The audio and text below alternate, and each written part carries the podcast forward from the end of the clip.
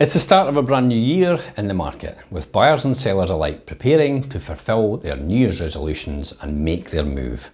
Market conditions appear to have stabilised after December's general election, but what can you do to give yourself the best chance of a successful transaction? So here's some top tips for buyers and sellers. On a buyer's perspective, research, research, and even more research. Um, As cliched as it sounds, buyers who prepare sufficiently are more likely to end up with a better deal for their home than they are looking for. Uh, once you've made the decision to begin house hunting, look into the sale and listing prices of properties in your local areas that you're interested in, and this will give you a rough guide as to how much you can expect to spend. Prepare your mortgage. If you're house hunting in a competitive market where properties are quickly snapped up, then getting a mortgage and agreement in principle will give you an advantage when you find your property that you want. Having your finances in order and prepared can save you time and prove invaluable if the home you want is likely to generate significant local interest. Above all, check the home report. Make sure you check the home report and the surveyor's comments on the home report before you offer.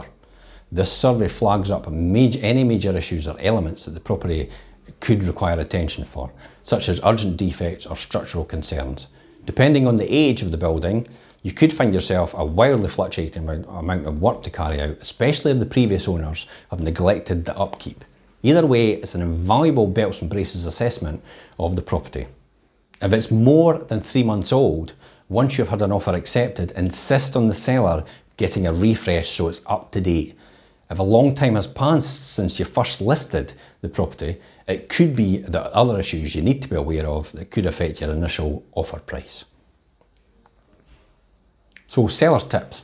Again, research, research and research.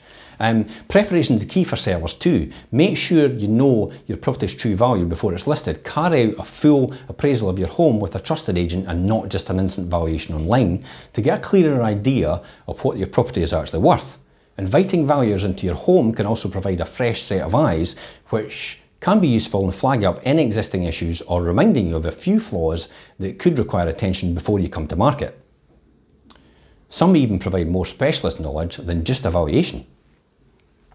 So find ways as well to maybe add more value. If you're looking for ways to add more worth to your property, then maybe carrying out home improvement projects will certainly aid that. Um, this could be relatively simple tasks such as installing double glazing or adding extra insulation to your loft, um, or the bigger jobs such as actually renovating a kitchen or a bathroom. Whilst the cost associated with these projects may be off-putting, it may pay off when it comes to increasing your home's value, but ask the professionals first if it's worth doing before doing it. You could also declutter. Take a look at each room in your house and you'll find a few easy ways of decluttering and making extra space. This is vital for the viewing process as potential buyers need to be able to picture themselves living in this space. And in some rooms, it's as easy as clearing a few worktops or mantelpieces.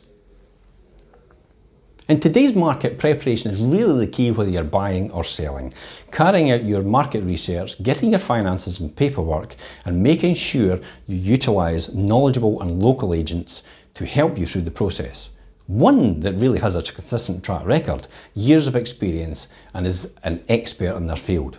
One that embraces and uses new technology and media market marketing to hit the specific target markets for your property, rather than one that will just put on a few big websites and hope for the best.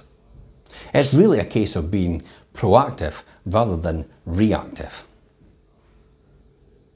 Until next week, I'm Jim Parker for Five Properties T V.